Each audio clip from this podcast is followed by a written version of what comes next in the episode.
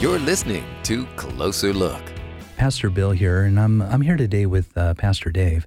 Hello. What we wanted to talk a little bit about today is family time. You know, there's so many ideals around what an ideal family would look like. And, you know, family time is supposed to be a time of celebration and gathering. But if we're honest, not all family relationships are healthy and happy. You know, many times we dread the thought of getting together with family or family gatherings at weddings or funerals or even around the times of holidays. And so we wanted to talk a little today about when the time comes to be with family and when there's tension in relationships, how we can best involve ourselves in those situations.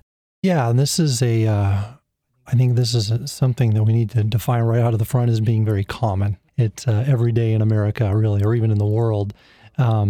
Wherever there's people, there's going to be conflict, and no more than in our most intimate family relationships, whether it's parents or siblings. Sometimes the expectations can be different with family than they are with others. And so sometimes people will feel as Christians that our obligation is we just have to say yes. We just have to go along to kind of get along.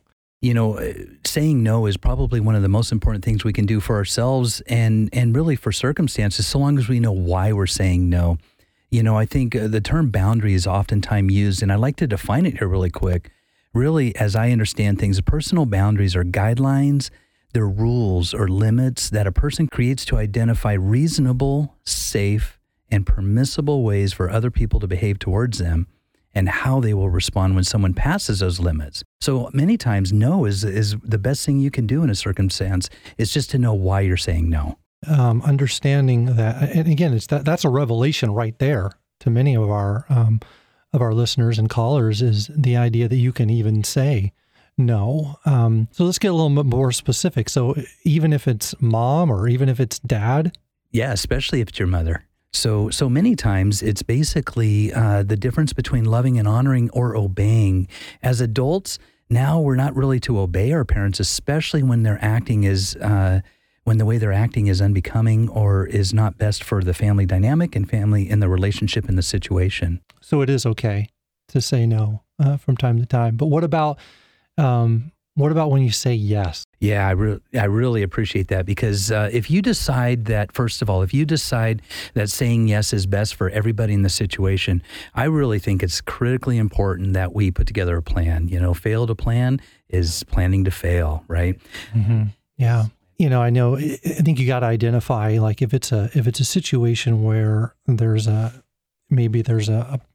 person in the relationship that has been abusive to you verbally, or is just a toxic person, and they maybe there's a topic that they bring up that is volatile within the family, and that's what we're trying to avoid, but we couldn't say no to the event, and we know we're going to be there, we're going to face this person. It's knowing up front how we're going to respond, if, you know, because especially if we know that there's a really good chance we're going to face that criticism or whatever it is, and so being aware of what is, how do we want to approach that? Thinking that in advance, I think, is crucial. People can really push those buttons, right? We have these triggers that really set us off. So I think coming in prepared, you know, with a strategy and understanding what you're going to do when somebody pushes those buttons. So we respond instead of react. And many times just thinking through this and developing a strategy up front can help you out. Right. And part of it is, it also helps you to be aware of your emotional level so that you aren't reacting in the moment. You've decided, I'm going to walk into this situation prepared and in control of myself, because what do we not have control of here? We don't have control of them. Who do we have control of? We have control of ourselves. And so that's what we have to manage throughout this. Because remember, our most closest relationships tend to push our buttons the most. There's a lot of emotion. There's a lot of sometimes backstory to why we feel these things. And so going into it, giving yourself permission to sometimes just to back away from a conversation that's going to be unhealthy, giving yourself permission to, when this conversation comes up, I'm going to walk away from it, or I'm going to say, you know what, this isn't the right time to have that conversation. or just being willing to shift topics, maybe having some topics prepared in advance. If once that topic is brought up, you're going to go, okay, I'm going to start talking about the weather, or we're going to start talking about our sports team, and something to divert it to something that's a less volatile. Basically putting together a strategy before the doorbell rings, whether you're going to be visiting them, they're visiting you. So think about, strategize, think about where you're going to sit during the meals. What are the conversations you're going to have, and how can you set some good boundaries around tough concepts or tough subjects, right? In those tough conversations, to your point, about responding, how will you respond to sensitive issues that could come up, or even those awkward silences, those times of awkward silences? How are you going to fill the voids? Like you mentioned, the idea about weather or your favorite sports team, what are the safe areas of conversations? And I think also developing maybe 4 or 5 canned responses, some things that you're going to use when you feel like you're on the hot seat, or when you feel like you're being accused of something, or the conversation's going in an uncomfortable area, like a canned response, something along the lines of, I'm sorry you feel that way. Really what I'm trying to convey to you and trying to help you understand would be this.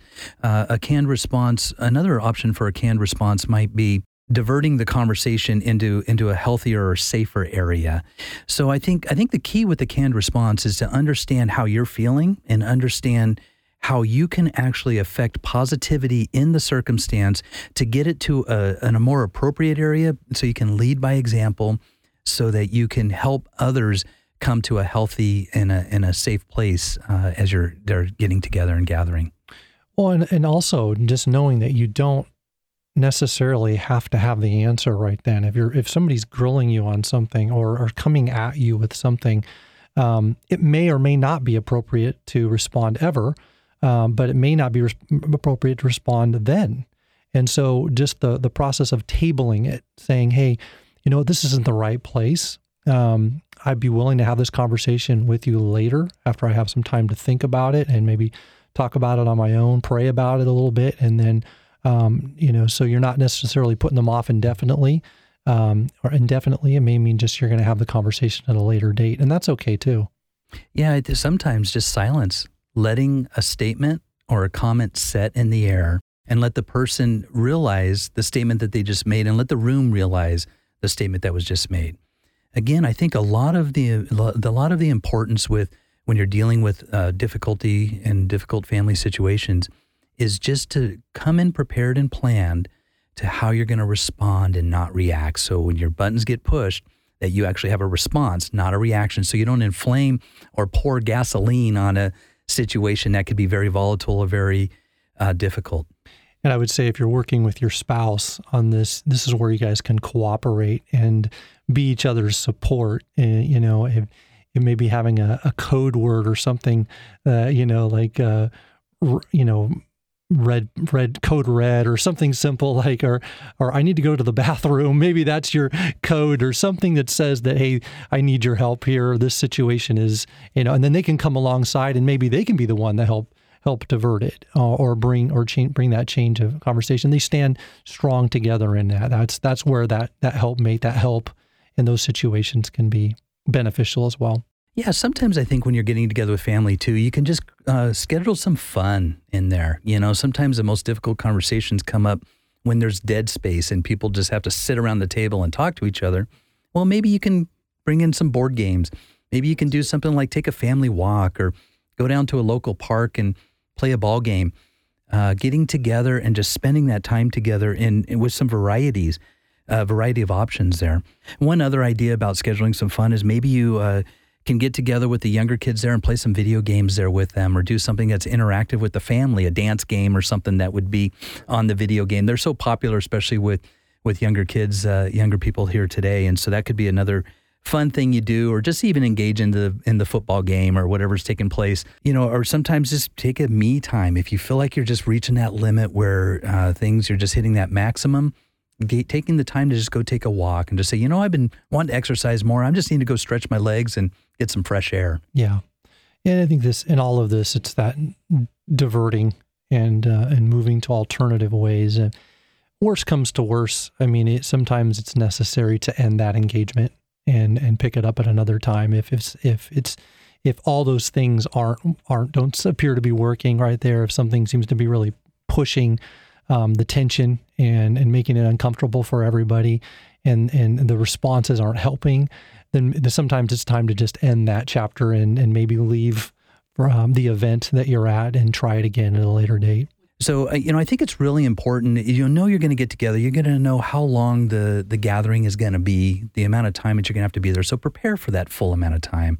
As you start to and come to the end and the conclusion of that time, think about how you really want to end that time. And I think one of the most important things to do is to communicate your values, communicate the value of your love and your desire for the best for the entire family, even and especially when they've been acting in an unbecoming way. I think that's one of the best ways we can set the example, we can set the bar, and we can set what health looks like in a family situation. So I think those are really important things as we come into these family gatherings. And because we know that, and we've defined that, and we've talked to our family and our spouse or significant other about that, now we can come into it and say, okay, well, we've done these things to try to have a good time, and it's just not working today. So we're going to leave now.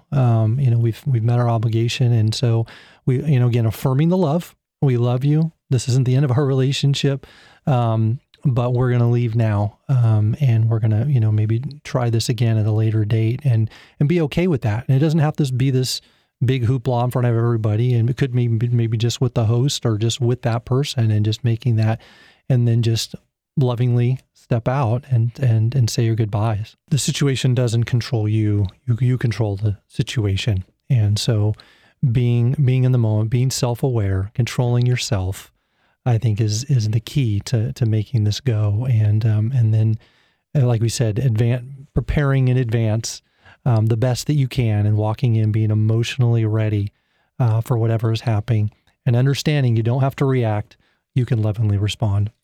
As believers in Christ, I think there's an extra, if you're a believer in Christ, I think there's an extra burden that can really be placed on us, where people will use our faith against us in a lot of ways. And really, as a believer, our goal should really be to reconcile as much as appropriate. So when appropriate, to place a boundary there by saying no, and when appropriate, to make yourself available and present, and really working as Colossians 3:13 says. It says, make allowance for each other's faults and forgive anyone who offends you. Remember, the Lord forgave you, so you must forgive others. That doesn't mean you have to be a doormat. That doesn't mean that you should avoid those conversations. What it really means is do the heart search and understand what's really driving you, what the motives are behind what you're doing, and how you're acting and how you're responding in these circumstances. Come in prepared and let God kind of guide those steps in those family conversations. This has been Air One Closer Look. Find us online at airone.com.